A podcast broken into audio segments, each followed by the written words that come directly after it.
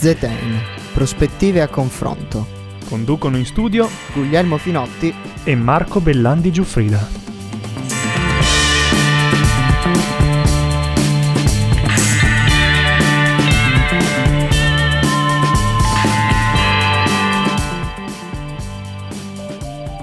Buonasera gentili radioascoltatori, io sono Guglielmo Finotti e qui in studio c'è con me Marco Bellandi Giuffrida. Ciao Marco. Buonasera a tutti. E buonasera, bentornati a un'altra puntata di ZT in prospettiva confronto che non si ferma neppure con l'epidemia da coronavirus. Eh sì, infatti, perché abbiamo fatto una puntata eh, la volta scorsa sul coronavirus, già andatevela a recuperare, ma eh, oggi torniamo di nuovo sull'argomento, anche perché siamo stati eh, dannatamente vicini ad, essere, ad, entrare in primo contatto con, con, questa con questa brutta malattia, perché voi sapete, allora io vengo dai Colli Euganei, dai Colli Euganei in un paesino eh, Cinto Euganeo che è il comune limitrofo a Vo Euganeo, saltato gli onori della cronaca per essere il focolaio del coronavirus in Veneto, mentre il caro Marco Bellandi qui viene da, da dove vieni? Pizzighettone, che sta praticamente a 10 km, anzi no, scusate, 10 minuti da Codogno, tant'è che a Pizzighettone si sono già verificati tre casi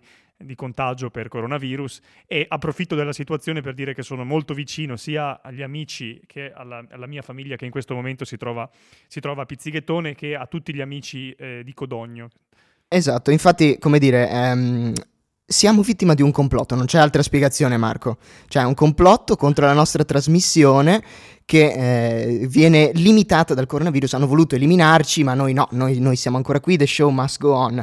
Ma sì. ovviamente si scherza, in realtà anche io ho, sono un po' preoccupato, anzitutto per i miei genitori, ma anche per, eh, come dire, per eh, anche delle persone che conosco che stanno a Vo, e abitano proprio a Vo Euganeo, persone che ho conosciuto, specie nella mia, eh, nella fase dove andavo nel liceo, quel periodo della vita molto interessante che era l'adolescenza. Ecco, e oggi quindi riprendiamo esattamente da dove eravamo rimasti nella scorsa puntata, a mo' di seguito più o meno. Allora, intanto introduciamo brevemente il fatto che avremo alcuni ospiti, poi però andiamo a fare una piccola riflessione su quanto era stato detto prima. Intanto Marco, chi avremo oggi come ospiti? Dal momento che questa puntata sarà dedicata più agli effetti economici del coronavirus, sì, visto coronavirus che, in sé, sì, visto che, comunque... che siete, siete, bombardati già di tutti questi dati che insomma eh, creano già abbastanza panico, no? Il primo ospite che avremo con noi è Alberto Mingardi, economista, direttore generale dell'Istituto Bruno Leoni con lui parleremo della situazione economica italiana e delle conseguenze sull'economia italiana che dobbiamo aspettarci da questo coronavirus e poi parleremo con lui anche delle prospettive di innovazione delle imprese italiane che stanno, diciamo, si stanno convertendo allo smart working per venire incontro diciamo, al problema delle assenze dal lavoro dovute per l'appunto al panico oppure anche al vero e proprio contagio da, da coronavirus, in Veneto e in Lombardia soprattutto direi. E poi avremo come seconda ospite Paola Liberace che è una sociologa. Con lei parleremo, eh, con lei parleremo delle, delle tecniche di e-learning Tantissime scuole e tantissime università in questi giorni si stanno attrezzando proprio per non perdere lezioni dal momento che non sappiamo ancora quanto durerà questa emergenza, si stanno attrezzando prevedendo dei corsi telematici o comunque delle modalità di insegnamento telematico e con, con Paola Liberace, che è una grande esperta di, di, comunicazione, soprattutto nell'ambito scolastico, vedremo i pro e i contro di, questa, di, queste, nuove, di queste nuove tecniche. Esatto, però prima, prima, di iniziare a dare la parola agli ospiti come nostro solito, eh, voi forse vi ricorderete che ci ha seguiti, eh, ci eravamo lasciati con qualche spunto di riflessione. Anzitutto, nella puntata precedente noi l'abbiamo registrata subito prima che iniziasse tutta questa bagarre. Qualche diciamo. ora prima, qualche ora prima. Qualche ora prima, sì, infatti in realtà le, le ore si contano, si contano eh, in un numero molto basso, ma sostanzialmente... Eh, quello che è successo è che nel frattempo anche l'Italia è stata colpita eh, dall'infezione di coronavirus e i dati che abbiamo aggiornati, noi stiamo registrando eh, la puntata questo giovedì 27 febbraio eh, I dati che abbiamo alla mano alla, eh, al momento parlano di eh, 14 vittime, 528 positivi, secondo la protezione civile, e 42 eh, persone guarite. Quindi già un numero eh, molto ragguardevole di persone sulle guarite. Vittime, esatto, sulle, sulle vittime, vittime, si permette di dire qualcosa perché... Esatto, per sul, tra l'altro. Di- esatto, non possiamo dire che queste persone siano morte di coronavirus. Questo nemmeno Sì. i giornali che fanno questi titoli poi negli articoli eh, dicono bugie, insomma, devono anche loro ammettere che effettivamente non si sa se queste persone siano morte di coronavirus o fossero talmente tanti i problemi di salute, che, com- come in realtà è, eh, che avessero ancora prima di prendere il coronavirus, tale per cui il coronavirus è stato soltanto, diciamo, la goccia che ha fatto traboccare il vaso, no? Sì, Non ce n'è- infatti. devo dire che per adesso non abbiamo notizie di qualcuno che sia morto e di cui siamo sicuri eh, di poter attribuire la morte al, al virus di cui si sta parlando. Ecco. Infatti, la maggior parte di queste persone aveva eh, complicanze dovute a purtroppo patologie come il cancro oppure altri problemi pregressi. E questo non significa dire che le persone con queste malattie meritano di morire. Ho letto anche cose del genere che sono assolutamente stupide. Si sta solo Assolutamente. dicendo che facciamo attenzione a quando diamo le notizie, perché c'è una responsabilità anche da parte dei giornalisti e di chi riporta i fatti. La responsabilità che ti dovrebbe portare a riportare i fatti per intero e non soltanto nella parte che più eh, fa, diciamo, scandalo. Fa gola, scandalo. Esatto. E infatti questo era un anche po'... rispetto di chi soffre per queste malattie. Esatto, e questo era un- anche un po' il tema, il leitmotiv, diciamo, della puntata E precedente. le cose sono peggiorate. E le cose sono migliorare. peggiorate, infatti, e infatti, e qua ci ricolleghiamo a quanto avevamo detto prima. Allora, anzitutto partiamo con il fatto che il contagio, a detta a differenza di quanti eh, procrastinavano invece, no, no, chiudiamo, eh, neghiamo l'accesso a tutti i cinesi da, in Italia, non devono entrare, a quelli che- di cui parlavamo nella scorsa puntata avevano questi episodi di sinofobia pazzeschi, per cui si era arrivato, avevamo menzionato una ragazza che in Veneto era stata presa a sputi in treno. Ovviamente il contagio da chi arriva non da cinesi, ma da italiani che erano stati precedentemente in viaggio in Cina. Ora, eh, il fatto è che la cosa divertente è che eh, purtroppo anche in Veneto la cosa ha continuato, infatti c'è stato un altro caso di un'aggressione purtroppo a un, eh, a un cinese in Veneto per il solo fatto che era cine- cinese ha il coronavirus. Altre notizie sono state fatte di questo genere a Torino, anche c'è stata un'aggressione recente. Quindi direi che ehm, le persone stanno dando ampia prova della loro, eh, diciamo, della loro intolleranza e del- della loro crudeltà alla fine. Non, non so neanche se si possa definire razzismo vero e proprio, sembra essere una semplice questione di crudeltà verso queste persone.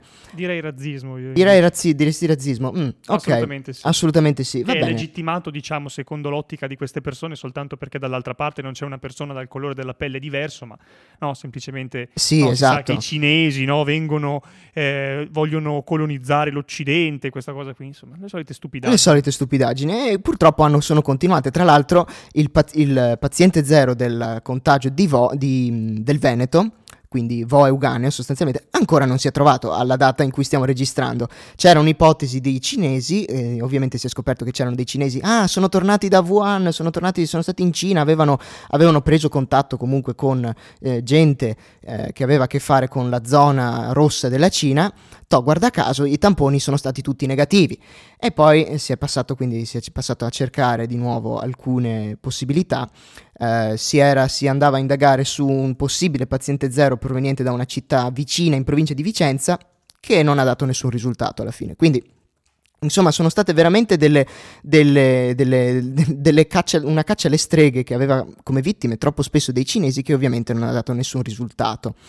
E poi un- un'ultima cosa, che, eh, ultime due cose in realtà che volevo dire. La prima è che abbiamo a che vedere con un'analisi eh, molto interessante eh, fatte da una, da una persona che eh, abbiamo già intervistato, che era Michele Boldrin, ha fatto un post eh, su Facebook dove effettivamente eh, ragionava in, questo- in questi termini. Certo, come, che senso ha bloccare eh, voli in entrata e in uscita, mobilità delle persone, se non siamo in grado di tracciare tutti quelli che hanno avuto, sono provenienti dalla Cina, ma che hanno avuto anche contatti, magari rimanendo in aereo, con persone cinesi.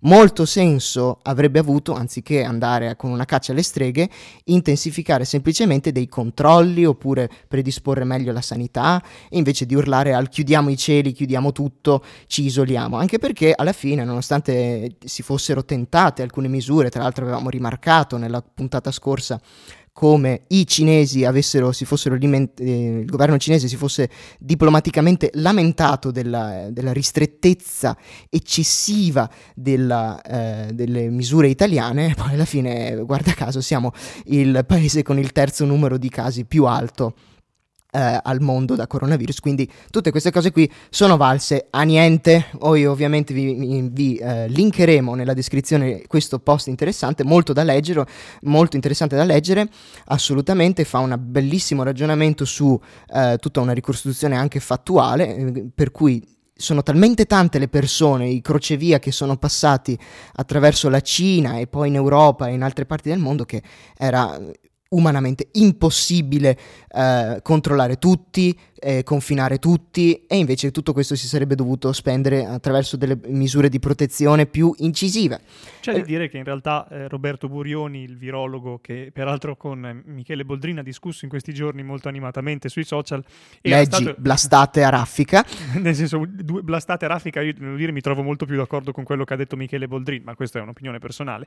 Eh, devo dire che ah, era stato lui il promotore di questa idea che Boldrin sta criticando moltissimo nel post che tu hai, che tu hai letto, nel senso era Burioni ad aver proposto di isolare tutti quelli che arrivavano dalla Cina. Secondo me, forse... Sì, più che altro, ovviamente, come ha indicato molto bene Boldrin, la gente è in contatto magari con gente dalla Cina senza saperlo. E poi non per personalizzare né Boldrin né Burioni, però l'idea che questa sia un'emergenza sanitaria tale da giustificare misure draconiane, per esempio, ho, visto, ho letto da parte anche di eh, qualche, qualche professore che fa anche radio, eh, scrivere per esempio che è necessario tracciare eh, i telefoni delle persone che sono state a contatto con il presunto caso zero per vedere insomma eh, di ricostruire le, i contatti che hanno avuto proprio materialmente per vedere chi potrebbe essere stato contagiato o meno. Eh, devo dire che sì, insomma, in questo caso una eh, vera nonostante io abbia streghe. molta stima per il professore lo diciamo è Carlo Alberto Carnevale Maffè che fa anche radio e è una trasmissione molto seguita anche da me.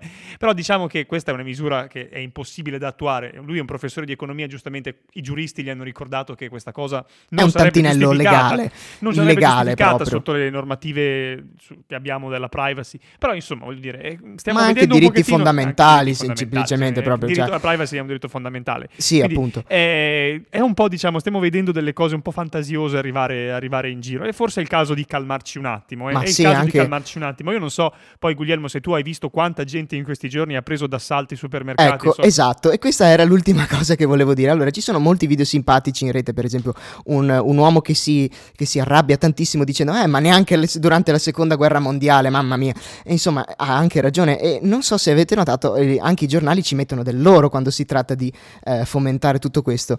Eh, per esempio ho visto un video su Repubblica, quindi uno dice testata anche diciamo attendibile, eh, dove si vede sì che ci sono stati dei reparti presi d'assalto, dove eh, pasta, la pasta è andata a ruba, curiosamente non le penne lisce, gli italiani hanno qualcosa contro le penne lisce, ma questa è un'altra storia e curiosamente si inquadra poi a un certo punto uno scaffale vuoto però se uno mette in pausa e fa un po' di zoom e ingrandisce un po' l'immagine, cosa si vede? Si vede che quello scaffale non è altro che carbonella, quindi o improvvisamente eh, quando c'è un virus eh, di questo tipo la gente va in psicosi e ha un'improvvisa irresistibile voglia di barbecue, oppure qui si stanno un po' esagerando le cose e questo non aiuta. Avere dei, dei, degli aggiornamenti continui dove ogni volta che c'è un nuovo caso, eh, anche visti che i sintomi non sono così letali, sono sicuramente gravi, ma non sono così letali considerato che i morti che abbiamo avuto finora sono dovuti a altre complicanze diciamo non aiuta, non aiuta assolutamente. E quindi il nostro appello è meno carbonella, meno barbecue e anche meno panico e infatti l'idea che abbiamo per fare questa seconda puntata non saremo lì a farvi un alert, una notizia nuova ogni volta che oh mio dio qualcuno di nuovo è stato contagiato, ma semplicemente andremo a considerare tutt'altro e andremo a considerare cose che non hanno assolutamente nulla a che fare con il quadro medico perché di questa cosa la gente ne ha già abbastanza, è già esatto. sommersa fin troppo. Quindi vogliamo passare ai nostri ospiti, caro Marco? Certo, Direi che è arrivato però, il momento. Esatto, prima però una pausa musicale. Ci vuole una, una, una pausa musicale, Oggi abbiamo, abbiamo, deciso di mettere una canzone dei Police e Message in a Bottle. Questa radio fa parte del circuito Raduni, l'associazione italiana degli operatori e dei media universitari. Scopri le radio universitarie italiane su raduni.org e seguici sul social network. Bentornati su Samba Radio. Come avevamo anticipato in apertura, e con noi ci ha raggiunto in collegamento l'economista e il professor Alberto Mingardi. Buonasera. Buonasera, non sono economista però, sono molto più modestamente un politologo di informazione e insegno storia del pensiero politico. Ok, perfetto. Allora ci scusi per questa piccola eh, imprecisione. Lei è anche direttore. No, no, ci mancherebbe solo per non millantare crediti. Certo, eh, certo. Lei è anche direttore generale dell'Istituto Bruno Leoni, questa cosa eh, la so per certo, diciamo. Ora, eh, prima di passare più nello specifico a ciò che lei ha scritto su questo tema in questi giorni, sono molto interessanti i suoi articoli pubblicati sulla stampa che noi eh, linkeremo nel sito di Samba Radio. Vorrei leggere insieme a lei alcuni titoli che in questi giorni sono stati fatti sulle testate nazionali e internazionali relativi all'Italia. Allora, il Telegraph qualche giorno fa titolava Coronavirus, l'Italia sull'orlo di una recessione. Il Deutsche Welle diceva il coronavirus colpisce il cuore dell'economia italiana, si teme per il futuro. Il Corriere della Sera, riportando un commento di Ignazio Visco, diceva che il coronavirus potrà pesare per oltre lo 0,2% sul PIL italiano. Ora, diciamo, l'uomo di strada che legge, che legge questi titoli riceve un po' l'impressione di uno, scenario, di uno scenario di guerra. Quindi a lei chiedo, eh, secondo lei le cose stanno davvero in questi termini? Cioè è davvero così grave o anche in questo caso si tratta di, di allarmismo? No, non credo si tratti di allarmismo quando noi parliamo di quello che si sta verificando in Italia dobbiamo tenere presente che l'area più uh, è sostanzialmente ciò che sta attorno a Milano e ciò che sta attorno a Padova in Veneto, ma vi sono ripercussioni un po' in tutto il nord Italia. Uh, il nord Italia conta per più della metà del PIL italiano e in alcuni luoghi, segnatamente Milano e quel che ci sta attorno, eh, è anche la casa, diciamo così, dell'unico pezzo dell'economia nazionale che negli ultimi anni ha tenuto. L'economia italiana è eh, debole, prima eh, del coronavirus noi pensavamo di poter crescere se andava tutto bene, eh, più o meno dello 0,2% del PIL, è un'economia che dove, come sappiamo, Uh, i tassi eh, di produttività non crescono da quasi uh, un ventennio e anche un'economia, eh, come dire, molto biforcata. Il paese eh, misteriosamente sta a galla, ma sta a galla grazie al nord certo. e in qualche maniera a dispetto del meridione che per ragioni storiche ha difficoltà, come dire, quasi di routine e dove sappiamo che il reddito pro capite è più o meno eh, la metà che al nord.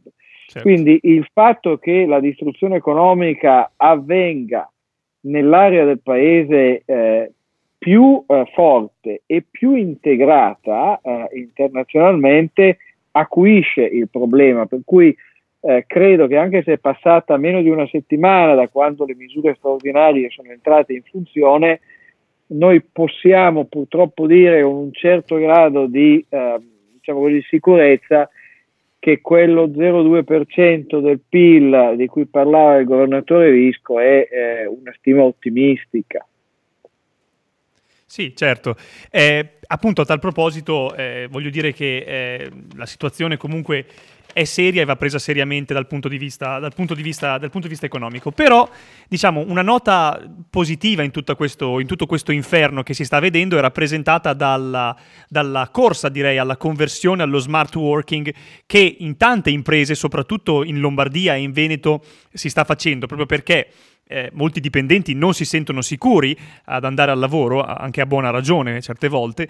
Dunque le imprese si trovano costrette e il governo in questo senso è intervenuto aiutando questo, questo processo a ricorrere alle procedure di smart working. Ora, io voglio chiedere a lei se eh, condivide anzitutto l'entusiasmo che in tanti hanno verso questa nuova eh, tecnica manageriale per fronteggiare l'emergenza e già, già, che ci siamo le voglio chiedere se secondo lei le imprese italiane, soprattutto le piccole, le piccole e medie imprese, sono effettivamente pronte a, queste, a questo tipo di conversione senza troppi, senza troppi problemi. Confesso che non mi piace molto l'espressione smart working perché dà l'impressione che invece il lavoro che si fa negli uffici eh, non sia smart, sia mal organizzato, sia meno produttivo. Ora, ricordo alcuni anni fa un bellissimo saggio di un grande storico dell'economia, Joel Mokyr, sulla fabbrica e eh, sul fatto che non necessariamente la fabbrica come eh, unità produttiva o l'ufficio eh, è eterno, nel senso che noi sappiamo che la fabbrica in buona sostanza si afferma con la rivoluzione industriale, è una delle grandi innovazioni dell'epoca che sono innovazioni tecnologiche, ma sono anche innovazioni nelle tecniche produttive eh, per accrescere eh, per l'appunto eh, la produzione, si pensa di mettere assieme eh, lavoratori e di sottoporli a un più immediato controllo gerarchico, anziché avere un sistema nel quale, per così dire, l'imprenditore affidava la lavorazione di un certo pezzo, di una certa componente a cottimo a lavoratori che se ne stavano ciascuno uh, a casa loro o in una piccola bottega indipendente. E Mokir giustamente eh, ricordava e adombrava, la, ricordava eh, appunto questa storia e adombrava la possibilità che in futuro questo genere di organizzazione della produzione, cioè tanti lavoratori in un unico spazio sottoposti a un chiaro controllo gerarchico, lasciasse spazio ad altre forme di organizzazione della produzione più orizzontali. Certo. Eh, io mi sento di dire due cose. La prima è che ehm, questo genere di, eh, diciamo così, di rapporti di lavoro più orizzontali e eh, diciamo così, sviluppati in remoto è sicuramente possibile per tutta una serie di cose. Non è detto che non lo sia eh, invece, che non sia invece controproducente per altre. Tra l'altro è evidentemente difficile fare questo genere di passaggio avendo il fiato sul collo dell'emergenza. Eh, sì. ma è difficile anche per quelle realtà, eh, penso non a caso a un'università, eh, dove in teoria eh, immaginare forme di didattica in remoto, per esempio, è più facile, ci sono tanti esempi, eh, il mondo produce MOOC oramai da qualche anno, eccetera, eccetera. Eh, quando andiamo eh, ad altre tipologie di lavoro è molto complicato. Tra l'altro eh, stabilisce anche una forma quasi di, di, diseguaglianza tra diverse tipologie di lavoratore, cioè tra l'impiegato e il quadro, che tutto sommato buona parte del suo lavoro lo può fare da casa, eh, e invece chi deve stare ancora in fabbrica esatto. perché eh, produce delle cose, e invece questo signore, diciamo così, non so, la sua salute è meno importante o si pensa che abbia la pelle più dura e si spaventi di meno uh, per l'emergenza. Quindi uh, io capisco, uh, diciamo così, che nella difficoltà sia importante aggrapparsi a qualche eh, spiraglio di speranza. Dire che bello, proviamo eh, a lavorare da casa. Mm, diciamoci anche la verità e credo che lo si sappia anche quando si ragiona per esempio sulla didattica a distanza. Sì. Eh, voi stessi sapete bene che per quanto il docente sia noioso, antipatico e poco attento, diciamo così, eh, alla platea, nel caso peggiore, per fortuna spero che abbiate tanti docenti che invece sono l'esatto contrario. Sì, dai, si difendono diver- bene. È, è, diverso averlo davanti certo. e avere un'interazione diretta e invece essere a casa e magari ascoltare una conferenza di un professore molto migliore, di un ricercatore più affermato, eh, di un oratore più capace, ma tutto sommato ascoltarla mentre eh, guardo WhatsApp sul telefonino, cosa che si fa anche in classe, vabbè, eh, ehm, penso a cosa cucinarmi la sera, faccio le pulizie, metto a posto la casa e via dicendo. Eh, certo. Cioè, eh, nella difficoltà è giusto cercare quell'opportunità lì, è giusto incentivarla, eh, è giusto soprattutto fare i conti con difficoltà che le chiusure creano, perché eh, come dire, se immaginiamo un nucleo familiare composto di due persone che lavorano e che non possono mandare eh, i loro figli a scuola perché la scuola è chiusa, beh, è inevitabile che si debba cercare almeno uh, di aiutarli a stare a casa con i bambini e non perdere completamente la giornata di lavoro, senz'altro. Certo. certo. però non, non, mi illuderei che di lì vengano tutte le risposte. Ecco qua. Ma infatti a riguardo di precisamente dello smart working o telelavoro o lavoro agile, che è anche la definizione eh, normativa, visto che facciamo giurisprudenza, diciamo, diamo eh, un attimo di coordinata anche in questo senso. E se ne parla con molte agevolazioni. Adesso, per esempio, con eh, la, il decreto di emergenza per quanto riguarda il coronavirus ci sono state delle notevoli agevolazioni per cui è possibile con una semplice mail praticamente eh, mandata a, ehm, all'INAIL, se non erro, eh, basta semplicemente quello per, senza neanche un accordo scritto con il lavoratore, per trasferire automaticamente il rapporto di lavoro con lavoro agile, quindi un lavoro eh, sfruttando per esempio da casa, il telelavoro, la possibilità, come abbiamo detto prima. Però la, mm, la domanda che mi sono fatto, no, quando questa soluzione è stata introdotta, è anzitutto, eh, questa cosa c'è già, c'è già da qualche anno, la, la, legge che prevede questa cosa era già entrata in vigore qualche anno fa. E quindi la mia domanda è perché molte aziende magari di questa cosa non se ne parla così tanto? Finora non se ne era parlato troppo, molte aziende non, a quanto ne so non avevano questa, uh, sfruttato questa opportunità. Ha, ha, questa cosa qui ha a che vedere con... Eh, non so, una scarsa informazione da parte delle imprese che non hanno voglia di eh, fare questa cosa qui, oppure si tratta di un problema della legge e della sistemazione del sistema italiano che è più farraginoso, non lo permette agevolmente e quindi se, perché se la cosa è la prima, magari con il coronavirus molti si accorgono di questa cosa e la iniziano a usare in futuro, magari anche con profitto. Se è la seconda vuol dire che c'è un problema a monte, no? Secondo lei quale delle due si tratta? Guarda, io non conosco sufficientemente le norme per darle eh, un'opinione sul secondo punto che eh, lei solleva e che è chiaramente la questione più rilevante, anche perché eh, nelle prossime settimane, forse già nei prossimi giorni, questo governo in qualche maniera dovrà cercare di eh, mettere mano a provvedimenti per tamponare per quanto possibile la situazione e, e quindi se ci fosse un, un, problema di carattere normativo, quella potrebbe essere una delle aree nelle quali interferire e nelle quali intervenire, mi scusi. Eh, uso interferire perché più delle volte questo fa a, a il governo. Certo. Eh, per quanto riguarda la prima questione, però, non la escluderei, cioè non escluderei che in buona parte noi siamo tutti un po' conservatori, quindi eh, cerchiamo di fare le cose come le abbiamo sempre fatte perché ci viene più comodo, perché pensiamo che sia giusto, eh, perché comunque sia cambiare richiede eh, uno scatto di creatività. Eh, è altrettanto vero che, mh, mm, faccio un paragone improprio, ma eh, sono alcuni anni per esempio che tutte le imprese si sono convinte che gli uffici eh, debbano essere degli open space.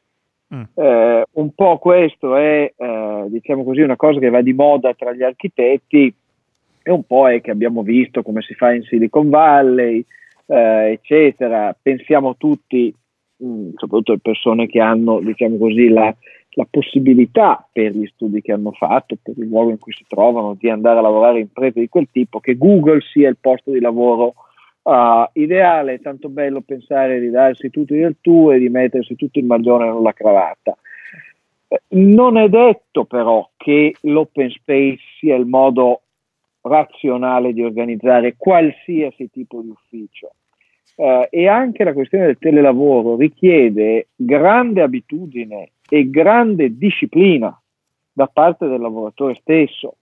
Eh, un problema al quale comunque la presenza in un ufficio con dei colleghi e con qualcuno che eh, ci assegna dei compiti e in qualche maniera verifica anche che questi compiti siano stati ehm, portati a termine, ecco, quel problema lì eh, si va in, in, qualche maniera ad acuire in una situazione eh, di telelavoro. Guardate, e va molto di moda dire che um, dobbiamo far lavorare le persone sulla base di obiettivi e non sulla base semplicemente del tempo trascorso in un ambiente. E per quel che mi riguarda, io mi sono occupato nella vita di non profit, quindi è una mm. storia uh, diversa. Per quanto mi riguarda è, quello che ho sempre cercato uh, di fare, però proprio perché ho sempre cercato di farlo mi rendo conto che in realtà per molte persone è difficile eh, e molte persone ragionano sul tempo che eh, impiegano e non sul risultato che raggiungono o meno, eh, ragionano sul tempo che mettono a disposizione eh, del loro lavoro, delle mansioni che svolgono e non sul fatto che hanno portato a casa, diciamo così, eh, un certo progetto o un altro. Eh, è un po' come se ehm, pretendessimo da tutti di essere dei mini lavoratori autonomi. Però noi sappiamo che nel lavoro autonomo, nell'autoimpiego, eh, rispetto invece al lavoro dipendente, ci stanno tante cose, ma in qualche maniera ci sta anche una mentalità diversa. E questa mentalità è il frutto anche delle legittime aspirazioni delle persone. Ci sono persone a cui piace essere un po' più indipendenti, anche se significa correre un po' più di rischi. Ci sono delle altre persone che invece vogliono eh, ridurre quanto più possibile i rischi che corrono, perché? Perché pensano che il lavoro sia un pezzo della loro vita, ma magari è del tutto legittimo, non la cosa più importante. Eh, non vorrei che, eh, come dire, idealizzassimo un po' uh, il genere di rapporto di lavoro che le persone vogliono avere con la loro azienda e certo. ehm, ci dessimo uno standard, un obiettivo un po' troppo alto. Certo. Senta, guardi, io proprio in chiusura ho un'ultimissima domanda che riguarda invece alcune affermazioni che io ho letto provenire anche da alcuni esponenti del, dello scorso, della, scorso, de, della, scorsa legislatura e in alcuni casi del governo che, che, è caduto quest'estate. Qualcuno ha detto che la colpa in fondo della diffusione del coronavirus è la mentalità associata alla società aperta, no? Alla globalizzazione. Qualcuno insomma, ha parlato di queste cose come cause scatenanti del coronavirus che altrimenti sarebbe stato eh, insomma, circoscritto, circoscritto dove è nato, quindi in Cina.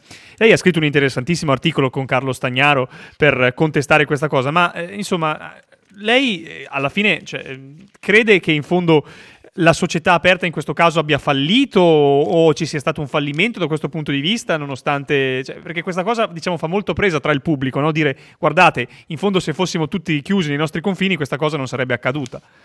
Dove non va? Cosa non va in questo ragionamento, secondo lei? Guardi, io credo che noi, eh, purtroppo, perché mi piacerebbe che non fosse così, ma credo che noi nelle prossime settimane assisteremo a una sorta di grande trailer eh, del mondo che i nemici della società aperta, eh, del mercato, della globalizzazione desiderano. Cioè noi ci troveremo a vivere in un mondo più chiuso in parte per necessità, in parte per reazione, perché in qualche maniera stiamo già vedendo, no? il sogno dei sovranisti per esempio era superare Schengen. Sì. Eh, succederà, ma sarà perché gli altri ci diranno che non vogliono che gli italiani viaggino nei loro paesi o perché ci metteranno in quarantena, cosa anche comprensibile per carità quando arriviamo uh, in un altro paese uh, europeo. Soprattutto vedremo un momento di grande assestamento uh, delle um, supply chain nelle quali, che ora sono grandemente integrate internazionalmente e alle quali in una qualche misura l'apporto dell'economia cinese verrà a mancare perché eh, una società che non è una società aperta come quella cinese ha comunque deciso volontariamente nelle scorse settimane di rinunciare a un po' di crescita economica, di bloccare gli spostamenti eh, delle persone, di bloccare l'attività economica anch'essi per guadagnare un po' di sicurezza. E quella cosa arriverà anche a noi, così come eh, anche noi avremo lo stesso problema perché? perché le imprese del nord Italia sono fortemente integrate, per esempio, eh, con l'economia tedesca ed è chiaro che subiranno una ripercussione per tutto ciò che sta avvenendo in questi giorni.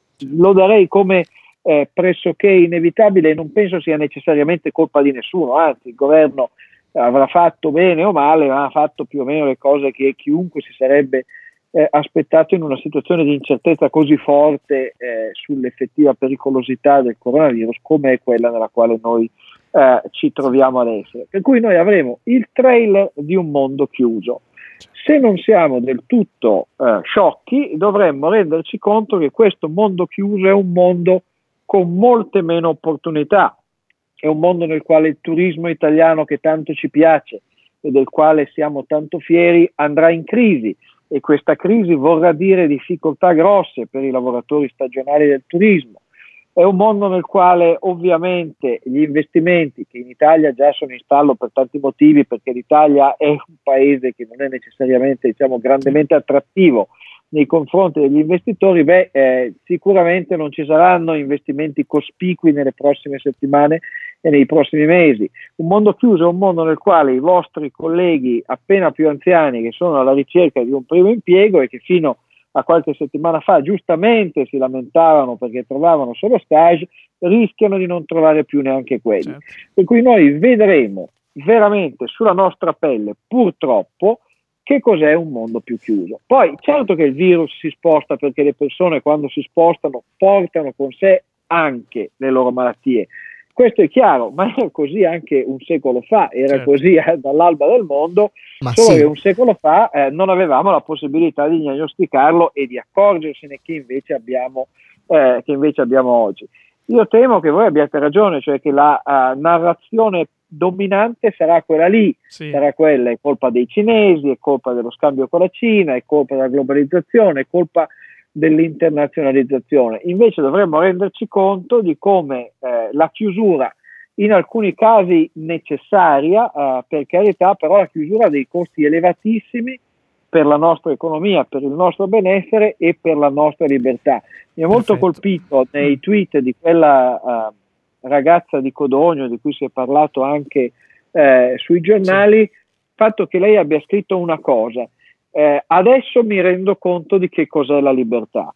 Guardate Beh, bene, certo, la libertà eh. economica è sempre la più svilita, perché uno dice ma che cosa volete che sia la libertà di comprare eh, ciò che voglio, la libertà di vendere ciò che voglio, la libertà di propormi sul mercato del lavoro in una nicchia anziché in un'altra.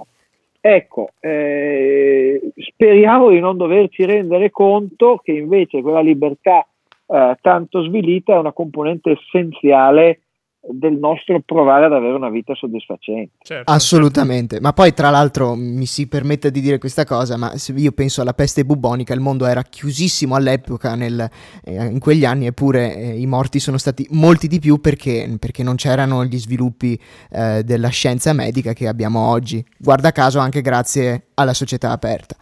E con questo... Speriamo di non essere in una situazione esatto. paragonabile. Eh no, appunto. E con questo noi la ringraziamo davvero per essere stato con noi e Grazie auguriamo una buona serata. Noi adesso ci prendiamo una piccola pausa e torniamo fra poco. State con noi. Sì, è una pausa musicale. Sì, eh, voi dovete sapere che il Bellandi ha deciso di eh, sbolognarmi, diciamo, le, i doveri da DJ di cui di solito si occupa Ma lui. Anche perché ci hanno detto che mettiamo troppo rock. Qualcuno eh, ci ha proposto sì. anche Mannarino, queste cose qua. Non siamo del. Non allora, siamo allora il, di... la, premessa: se, se volete affidarvi a me per mettere musica in radio, sappiate che cascate malissimo perché i miei gusti musicali sono tutto tranne che adatti per la radio, a meno che voi non vogliate sentire costantemente musica classica e jazz, quindi forse non è il caso per il vostro bene di cui del, della maggior parte degli ascoltatori che ci, eh, che ci frequentano, però allora diciamo, visto che qualcosa dovevo farmi venire in mente, visto che Bellandi mi ha sbolognato questa, questa duty, diciamo, questa, questo compito, è farvi riferimento a una musica che, con cui mi ha tartassato una mia carissima amica Fede Mazz questa è dedicata per te. Non soltanto amica, ma anche ex conduttrice di ex questa, conduttrice di, questa di radio. radio esatto, infatti ci manca parecchio perché comunque... Ci manchi era... Fede Maz. E quindi abbiamo per voi qualcosa che le piacerà tantissimo, soprattutto spero piace anche a voi. Nel caso ve la, sapete con chi prendervela, io non ho colpa. È Robbers dei 1975. Questa radio fa parte del circuito Raduni, l'associazione italiana degli operatori e dei media universitari. Scopri le radio universitarie italiane su raduni.org e seguici sul social network. Bentornati su Samba Radio, eh, è con noi, ci ha raggiunto in collegamento Paola Liberace, responsabile di Vetria Academy. Buonasera. Buonasera, grazie dell'invito. E grazie a lei per essere con noi. Ora, mh, eh, lei ha scritto un interessantissimo articolo questa settimana, pubblicato sul blog Telepatia del Sole 24 Ore, in cui spiega sostanzialmente, e mi corregga se sbaglio, che il coronavirus ha determinato un'accelerazione nelle riflessioni e nelle decisioni che riguardano smart working e soprattutto e-learning. Ora, noi la radio dalla quale stiamo registrando è una radio universitaria, quindi siamo molto interessati soprattutto agli aspetti relativi alla didattica digitale digitale. No? Quindi la mia domanda è un po' la seguente e parte da una riflessione che, che si potrebbe fare.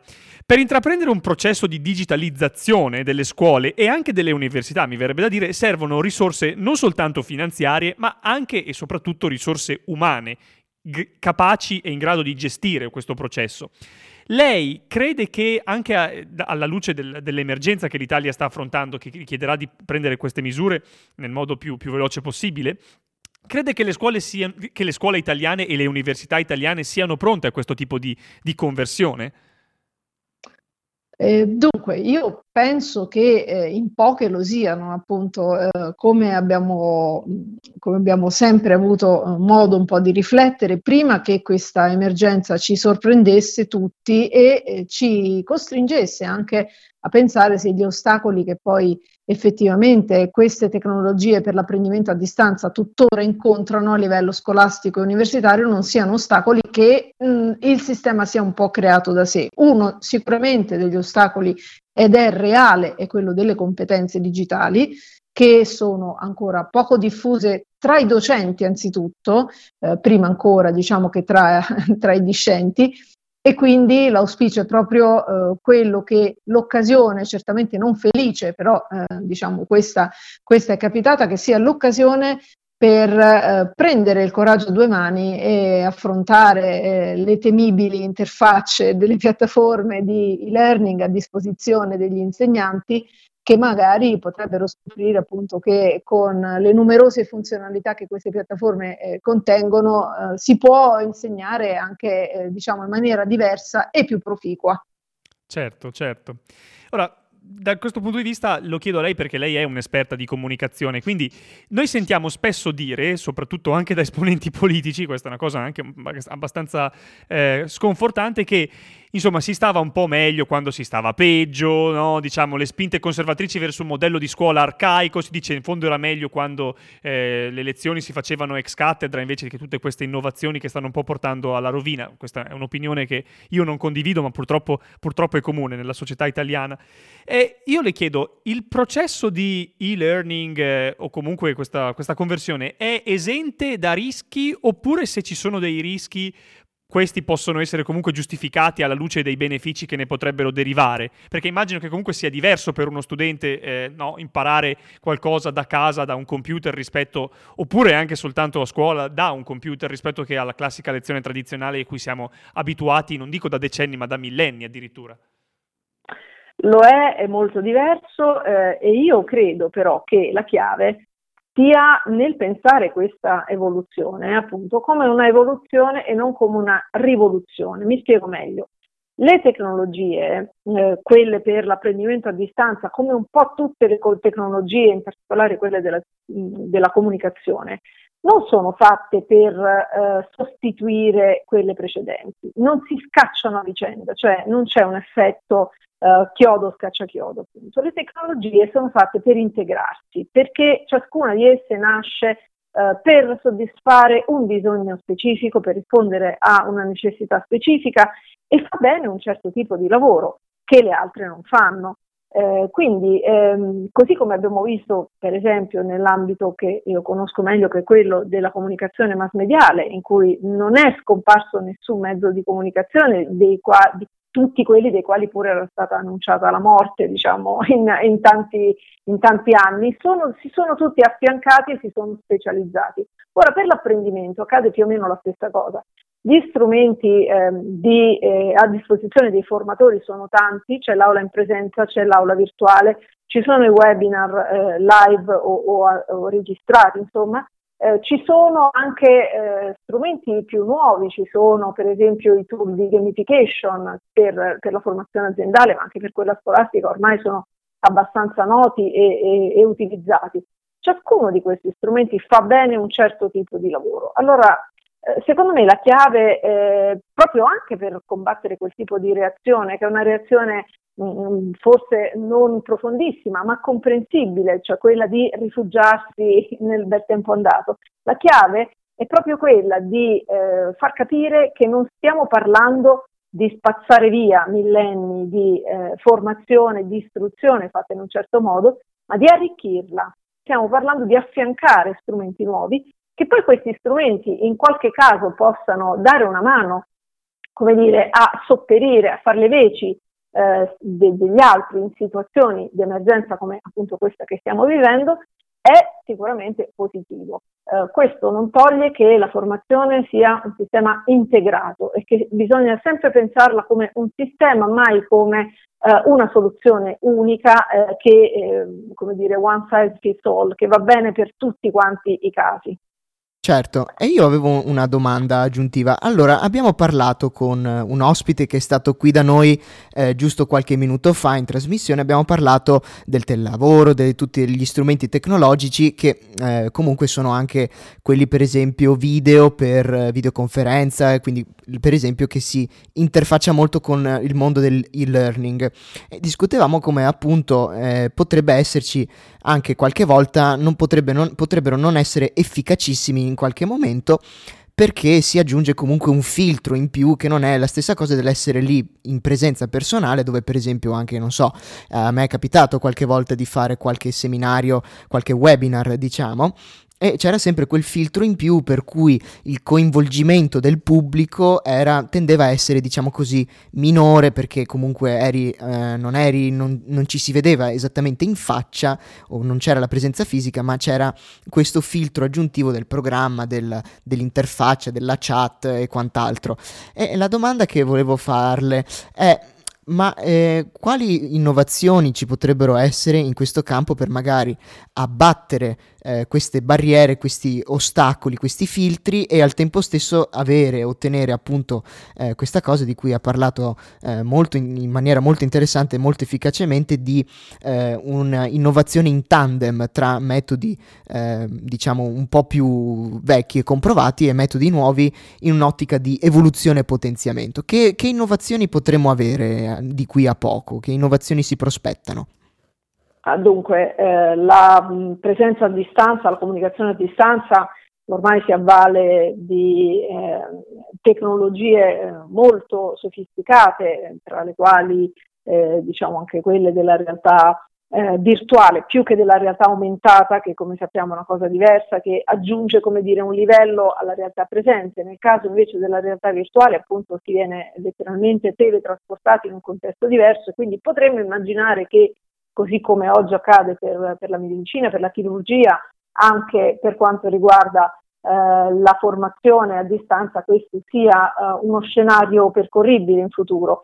Però anche qui mi sento di, di dire una cosa, cioè mh, dobbiamo sempre riflettere sul fatto che anche la semplice aula in presenza, in fondo, eh, al suo interno vive in un sistema di barriere, cioè che non esiste un contesto eh, di relazione, di, di interazione umana senza un qualche tipo di filtro, visibile o non visibile. E eh, io credo che sia un'esperienza di tutti noi, sicuramente di tanti studenti universitari che hanno frequentato lezioni affollate, magari nelle ultime file delle aule non, non sempre appunto raccolte in cui eh, specialmente le lezioni principali eh, si tengono, eh, sia esperienza comune, dicevo, il fatto di sentirsi in qualche maniera eh, lontani e incapaci di qualsiasi tipo di eh, interazione, di partecipazione alla lezione. Allora mh, mi domando, vi domando se eh, questo tipo di eh, situazione non sia mh, più eh, nociva e sia quindi più fredda, serva ad allontanare di più lo studente rispetto per esempio a un contesto come quello eh, di una, eh, diciamo di una video call, ma in generale insomma, ci sono piattaforme collaborative che poi accompagnano alle video call anche le chat di archivi, quindi sono molto ricche dal punto di vista comunicativo. Ecco, questa esperienza potrebbe addirittura essere magari più gratificante dal punto di vista relazionale eh, rispetto alla semplice presenza in un'aula, magari fisica, magari per una lezione frontale, nella quale però per guardare anche semplicemente il docente c'è bisogno di un binocolo. Certo, certo. certo. Eh, infatti siamo, siamo, totalmente d'accordo con, con, quello, con, quello, che lei ha detto, anche secondo la nostra, la nostra, esperienza che, da studenti, ecco, perlomeno. Sì, diciamo c'è sempre un po' quel metus eh, del, del, professore che è lì seduto in cattedra e tu separato e irraggiungibile. Esatto, questo, questo è, si può decisamente, modello, posso decisamente esatto, vederlo. È un modello che comunque sta andando, ha, avuto, ha fatto il suo tempo e, sta, e, per, e meno male abbiamo questa innovazione tecnologica che ci permette un po' di superarlo. Noi la ringraziamo tantissimo per essere stata, per essere stata con noi stasera e la ringraziamo della sua disponibilità. Grazie a voi, grazie a voi, in bocca al lupo a tutti gli studenti che ci ascoltano. Grazie mille. Eh, e noi condividiamo allora questo, esatto, ci, ci, ci, assorbiamo un po' di queste, di queste in bocca al lupo. Grazie ancora e arrivederci. Grazie, buona serata. Buona serata. Allora, cari ascoltatori di Samba Radio e in particolare follower di Zetain, eh, come avete visto abbiamo avuto due ospiti molto interessanti, abbiamo parlato con, con Mingardi, abbiamo parlato con Liberace e speriamo insomma di avervi offerto una piccola pausa da tutto questo stress mediatico che alla fine come abbiamo detto nella lunga introduzione questa volta eh, bombarda, ci bombarda ogni giorno. Quindi speriamo che almeno, almeno abbiate avuto per eh, un'ora eh, per questa oretta con cui siamo stati con voi abbiate avuto qualche stimolo un po' diverso dal solito. Oh mio dio c'è un nuovo caso di coronavirus. Oh mio dio c'è un nuovo, un nuovo morto. E magari scritto in piccolissimo a fondo pagina c'è un nuovo guarito perché alla fine siamo ridotti a questo. Quindi diciamo sì no davvero io devo dire che ancora a riprendere qualcosa che avevamo lasciato nell'introduzione ma credo che sia importante rimarcare questa cosa. Questo virus sta tirando fuori il peggio di noi. Credo che il peggior virus sia appunto non tanto il coronavirus in sé quanto no? eh, sì. le, peggiori, le, peggiori, cose che stanno, che stanno, uscendo, anche da parte di persone molto, molto autorevoli e molto intelligenti, come ho detto all'inizio. Ma, Comunque sì. speriamo la settimana prossima di poter parlare di altro. Noi esatto, in realtà esatto. volevamo fare una puntata sulla Brexit questa settimana, la rimandiamo sicuramente alla settimana sì, prossima. Speriamo per... che ce ne sia la possibilità e che gli eventi diciamo, contingenti non ci, diano, non ci diano altro di cui parlare. Dai, abbiamo già fatto due puntate sul coronavirus, direi che possono anche bastare. E. E tra, tra l'altro la seconda l'abbiamo fatta anche alla fine solo perché ci siamo ritrovati questa bomba esplosa esatto. di, di contagio. È stato molto interessante anche perché abbiamo tirato fuori dei temi che partendo dal coronavirus in realtà hanno a che fare con la vita di tutti i giorni, perché lo smart working e l'e-learning a prescindere dal coronavirus saranno cose di cui si discuterà in futuro. Eh. Infatti, ecco, e quindi io mm, la chiuderei appunto, visto quello che mi hai detto tu Marco, eh, che hai appena detto, questo mi offre uno spunto bellissimo per chiudere, visto che il nostro tempo a disposizione è terminato anche questa settimana, ed è che effettivamente vedete tutta questa eh, queste brutte cose che stanno succedendo con il coronavirus. Ora io capisco molti che ci seguono in generale nella vita di tutti i giorni comunque avranno avuto uno scompenso o magari un po' di stress riguardante a, questa, a quello che sta accadendo tuttora e con eh, anche l'attenzione mediatica su questo.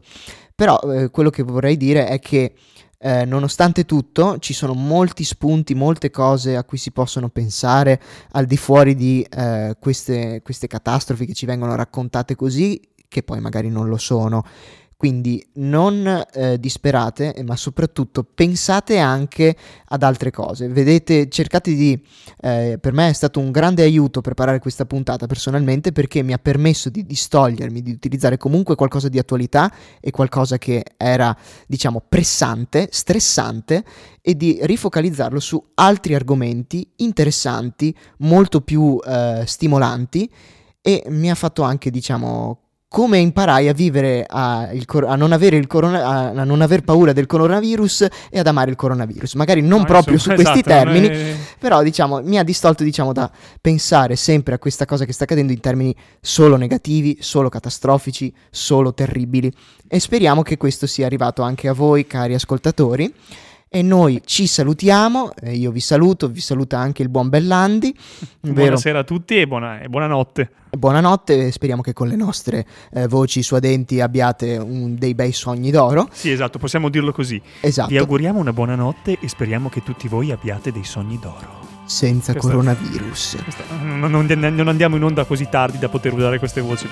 Va Chissà mai. Vabbè, noi ci vediamo la settimana prossima, come ogni volta alle 20 su sambaradio.it. Questo era Zetain e vi auguriamo una buona serata. Ciao! Ciao.